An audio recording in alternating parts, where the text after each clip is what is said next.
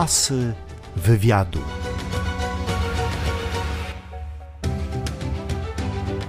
Witam Państwa, a moim gościem jest dziś Zbyszek Hoffmann, współzałożyciel i lider grupy Babsztyl.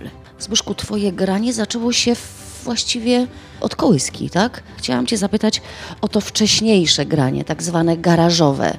Od dziecka miałem takie inklinacje do śpiewania i zresztą nawet jako dziecko byłem wykorzystywany przez rodziców do... U cioci na imieninach? Tak, właśnie u cioci na imieninach, do prezentacji właśnie, że siedzą przy stole gościa, ja stawałem przed stołem i na przykład śpiewałem Biedroneczki są w kropeczki albo jakieś inne hity z tamtych czasów. Byłeś ładnym chłopcem? No, nie wiem. Pewnie byłem ładny, bo teraz jestem brzydki. Teraz jesteś brzydki, ale jako dziecko zapewne byłeś ślicznym, takim małym Zbyszkiem. Dzieciństwo spędziłeś w Mławie i w pewnym momencie zetknąłeś się z Grzegorzem Skawińskim i Waldemarem Tkaczykiem i powstał zespół Problem. Tak, zespół Problem powstał, ale to nie powstał akurat w tym składzie, że Tkaczyk i Skawiński. Natomiast to było miejsce wspólnego grania, bo to było miejsce w Domu Kultury, sala, w której mieliśmy sprzęt do dyspozycji, mogliśmy tam się spotykać i grać. I Grzesiek z Waldkiem mieli tam swój zespół. Zresztą nawet miałem taki epizod w swoim życiu, że razem z nimi tam próbowałem śpiewać. Nic z tego nie wyszło. Ja z kolegami założyłem swój zespół, który nazywał się właśnie Problem. Gdyż w tym czasie mieliśmy same problemy z tym, bo tak, nie było instrumentów odpowiednich, nie było sprzętu do grania, ale jakoś przewalczyliśmy, udało się i przez pewien czas zespół nawet tam w tym środowisku takim lokalnym święcił wielkie triumfy. W 76 roku rozpoczynasz studia na AWF-ie w Gdańsku. Ten AWF od zawsze za tobą chodził, czy trochę przez przypadek? A tam było w tym dużo przypadku, bo właściwie miałem studiować w Katowicach na psychologii. Już się do tego przygotowywałem. Nie wiem, czemu akurat psychologia, bo kończyłem technikum budowlane, więc w związku z tym to był taki dziwny przeskok. W związku z tym, że w czasie właśnie szkoły średniej intensywnie trenowałem. Grałem siatkówkę, trenowałem gimnastykę. Byłem jakby ze sportem mocno związany.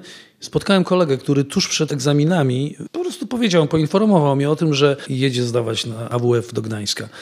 Tak mnie to zakręciło, że po prostu nawet się nie zawahałem. Pojechałem razem z nim, okazało się, że dostałem się bez żadnych problemów i tak to właściwie trochę tyle tego przypadku.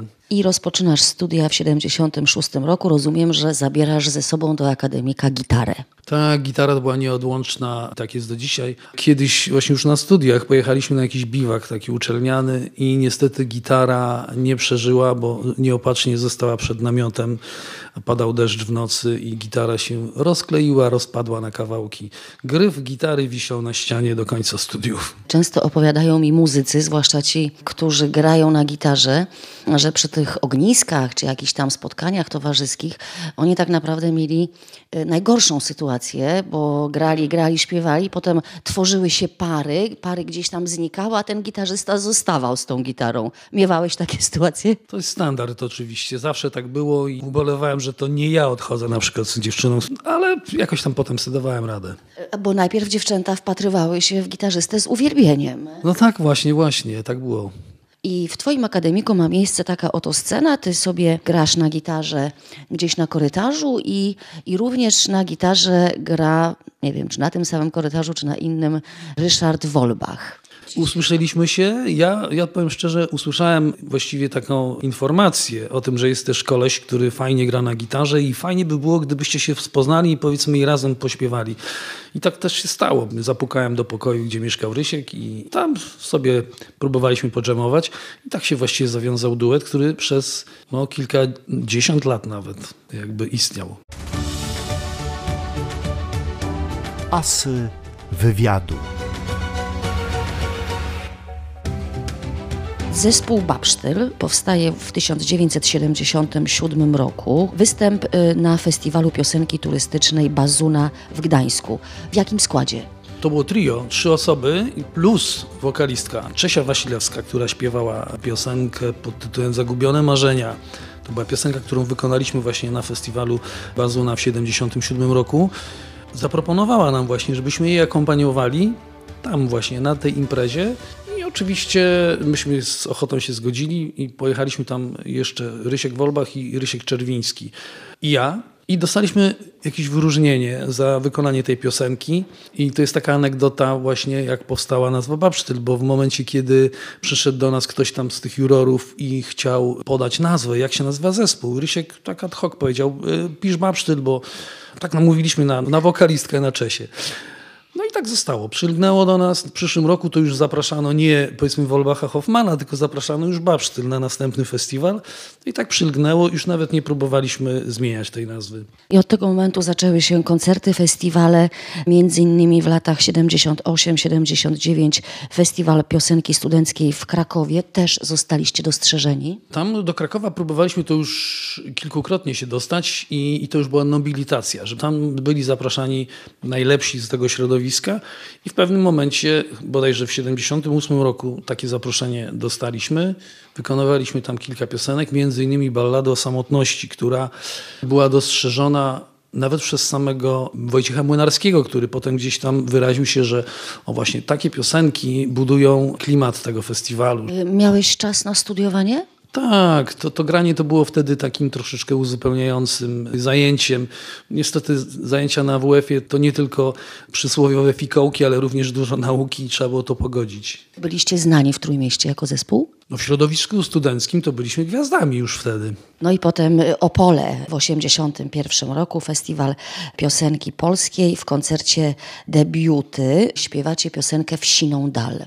Tak, ale to tak historia, zanim doszło do tego Opola, to jeszcze myśmy wystąpili w konkursie, to się nazywało Ogólnopolski Przegląd Piosenki Młodzieżowej. Wieloetapowe eliminacje. W 80 roku w Toruniu była taka tak zwana wybierana złota dziesiątka i myśmy się do tej złotej dziesiątki zakwalifikowali, a nagrodą był właśnie występ w Opolu. No i okazało się, to był strzał w dziesiątkę, bo ta piosenka ponownie stała się takim hitem i ona nam otworzyła drogi na duże, wielkie sceny. I upomniała się o was telewizja. Tak, nie tylko telewizja, ale też Polskie Nagrania. Nagraliśmy płytę, pierwszą płytę długogrającą pod tytułem Szykuj się, bracie. Ciekawostką jest to, że ta płyta sprzedała się w 230 000 egzemplarzy. A przygoda z telewizją? Telewizja zapraszała wykonawców, jakieś nagrywała, powiedzmy, kilkunastominutowe, czasami półgodzinne programy rozrywkowe.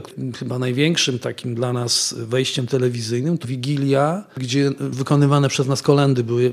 Bo taki recital półgodzinny, transmitowany, 18 godzina, Wigilia, wszyscy przed telewizorami. Jedyny jeden program, w związku z tym to też taką popularność nam przysporzyło. Tęsknisz za tymi czasami? Pewnie, że tak. Właściwie to, co robimy dzisiaj i robiliśmy przez cały czas, nie robimy tego dla siebie, tylko robimy to dla ludzi praktycznie. Po tym Opolu zaczęło się intensywne życie koncertowe i powiedziałeś, że to intensywne życie koncertowe właściwie zabiło trochę waszą twórczość. Myśmy grali masakryczną ilość koncertów. To wtedy były czasy, gdzie wyjeżdżając w trasę koncertową na 2 tygodnie graliśmy 30-40 koncertów. To czasami nawet 2-3 koncerty dziennie to był standard. Od poniedziałku do niedzieli to po prostu nie było wtedy żadnych przerw i myśmy byli straszliwie przemęczeni. I dochodziło do tego, że nie mieliśmy czasu właśnie komponować, nagrywać nowych rzeczy. Skład Babsztylu również zmieniał się bardzo często.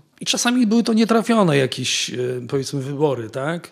Nie tylko jako instrumentaliści, ale też kwestia charakteru ludzi, tak? Bo jak się wyjeżdża na trasę, jest się ze sobą 24 godziny na dobę przez, powiedzmy, 2 tygodnie non-stop, to czasami jak ktoś nie potrafił ze sobą w jakiś sposób... Tak, jak iskrzą, powiedzmy, i dochodziło do jakichś starć takich, to powiedzmy w tym momencie nie mogliśmy dalej współpracować. I chyba raczej stąd to wszystko wynikało.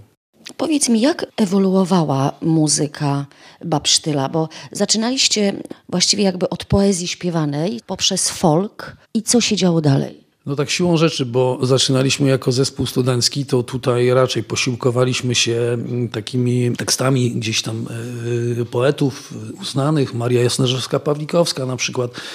I te wszystkie festiwale, one narzucały jakby taką stylistykę, tak? Myśmy trochę jakby różnili się, jeżeli chodzi o stylistykę i sposób śpiewania, ale potem był przyszedł moment fascynacji na przykład Bobem Dylanem, po filmie Pat Garrett i Billy Kid i tutaj na kino Heaven's Door. Nasza pierwsza interpretacja tej piosenki, to było bardzo dawno, jeżeli nie pamiętam, w którym to było roku, jeszcze byliśmy na studiach. Potem w kierunku folku, takiego właśnie, takiego amerykańskiego. Trochę potem elementy muzyki country. Myśmy śpiewali na głosy, 3 głosy. W związku z tym te harmonie takie country'owe, bardzo fajnie brzmiące, spowodowały, że trochę gdzieś ta muzyka zaczęła tak lawirować między właśnie muzyką folk, country i takim potem pop-rockowym brzmieniem. Asy wywiadu. To się stało w 1991 roku, to zawieszenie działalności. Tak de facto, tak, 91 rok to był właśnie występ w Mrągowie i po tym Mrągowie stwierdziliśmy, że no, jest ciężko, bo to były takie czasy wtedy, że tak jak wcześniej graliśmy po 40 koncertów miesięcznie czy nawet więcej, to potem zrobiło się jakaś taka zapaść i ze względu na sytuację w kraju i tych koncertów było tak mało, że nie byliśmy w stanie utrzymać się z grania i ja po prostu zacząłem szukać jakiejś alternatywy na życie po prostu i w tym momencie powiedziałem kolegom, że niestety no nie mogę dalej brnąć w muzykę, nie mając pewności, powiedzmy, czy uda mi się zarobić na życie, na utrzymanie rodziny. Wtedy już miałem dziecko, żonę, dziecko. I wówczas powstał zespół Harlem, założony przez Krzysztofa Jaworskiego, Dżawora. Ty nie widziałeś siebie w Harlemie? Ta muzyka i tak tuż przed powstaniem Harlemu, właśnie te ostatnie lata, bo to właściwie Harlem powstał na bazie tego, co robiliśmy jako Babsztyl. Ja odchodząc z zespołu, praktycznie zespół zostawał w tym samym składzie, grał tę samą muzykę, tylko już wpływ rzeczywiście taki bardzo mocny na brzmienie miał właśnie Dżawor. Na cięższe brzmienie. Tak, na cięższe, takie bardziej rockowe brzmienie. Także ostatnie piosenki, które graliśmy jeszcze jako Babsztyl, pojawiły się na płycie Harlemu, na pierwszej płycie Harlemu, już pod nazwą Harlemu. Bo Dżawor grał z wami wcześniej. Tak. W 2000 roku następuje reaktywacja Babsztyla. Wracacie na scenę właśnie w Mrągowie. Tak, ja właściwie powiem szczerze, cały czas żałowałem, że podjąłem ten krok taki radykalny. Niby odszedłem, zająłem się jakimiś tam biznesami i mogłem przecież niezależnie od tych biznesów bawić się w muzykowanie. Był taki jubileusz właśnie w Mrągowie i zostaliśmy tam zaproszeni.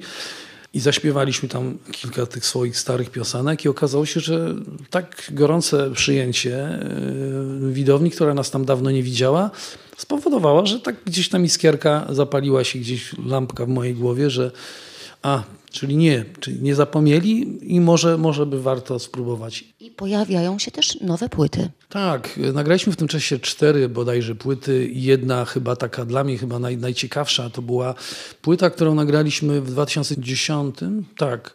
To jest płyta nagrana w Gwarze Warmińskiej. Pojawiliśmy się w programie pod tytułem Must Be The Music, gdzie wystąpiliśmy w półfinale. Niektórzy zarzucali nam właśnie, że dlaczego taki zespół staje w jakieś konkursy z ludźmi, którzy gdzieś tam dopiero startują. Myśmy nie poszli tam startować w konkursy, tylko po to, żeby się przypomnieć publiczności, że zespół istnieje nadal, że jest w świetnej formie, że gra doskonale, że ma świetne piosenki i to się udało, bo właściwie dzięki temu na nowo odświeżyliśmy się w pamięci ludzi, tak? W związku z tym rozpoczęły się częstsze koncerty. Po to tam poszliśmy i tak, oceny oczywiście na tak. Tam, no, trudno jakby zakładać, że ktoś podważy nasze umiejętności. Ja się tego nie obawiałem. Tak, chodziło bardziej może o to, że komuś mogłaby nie odpowiadać taka muzyka i to któryś z jurorów mógłby jakby podnieść, tak? A co zaśpiewaliście? Myśmy zaśpiewali Ogień i Woda i zaśpiewaliśmy właśnie z tej płyty warmińskiej piosenkę Stoi łoset kele drogi. To jest tytułowa piosenka z tej płyty. Zaśpiewana w Gwarze jako ciekawostka, ale numer bardzo ostry, rockowy. Przed takim występem ty po tylu latach pracy na scenie odczuwałeś tremę? Jezu, ja jestem tremiarz okropny. Ja praktycznie przed każdym koncertem, czasami nawet, powiem szczerze, jak wychodzimy nawet na jakiejś tam małej, kameralnej imprezie, potrafię się gdzieś tam spiąć strasznie i mieć z tego tytułu problemy. Nigdy, tyle lat występuję i nigdy nie doznałem takiego momentu na luzie, żeby podejść. Oczywiście jest w pewnym sensie, bo muszę się tak jakby wyluzować, ale zawsze przed koncertem, przed wyjściem na scenę muszę po prostu się gdzieś odizolować, skoncentrować. I tym bardziej, że ja nie tylko śpiewam, ale niestety muszę mówić do ludzi, prowadzę koncert. Więc czasami formułowanie myśli, jeśli ktoś mi to zaburzy, tak, to mogę wypaść z jakby tekstu i zaczynam się gubić na tej scenie. Wtedy się denerwuję. Jesteś w dobrym okresie swojego życia? Chyba bardzo dobrym. Jestem twórczy, w tej chwili dużo komponuję, powstają nowe piosenki. Także jeśli chodzi o tę stronę, to jak najbardziej.